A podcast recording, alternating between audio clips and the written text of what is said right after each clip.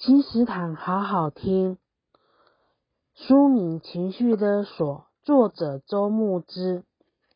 二零一七年出现了“情绪勒索”这个名词，触动了大家的心，也引爆了讨论话题。明明是最爱的家人、伴侣与信任的朋友、同事，但为什么我们却总觉得感到委屈、想逃？你未曾察觉的情绪勒索，正在你的日常里一步步逼你就范。六道关键练习，摆脱被情绪勒索，重新掌握人生。作者以精准且层次分明的角度剖析情绪勒索的面貌。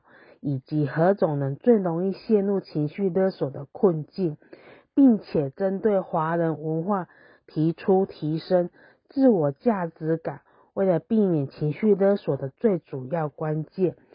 此外，适时建立情绪界限，搭配练习，重新掌握自己的人生，因为这是你的人生，你不该为满足别人的需求而活。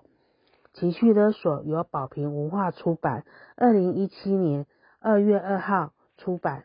金石堂陪你听书聊书。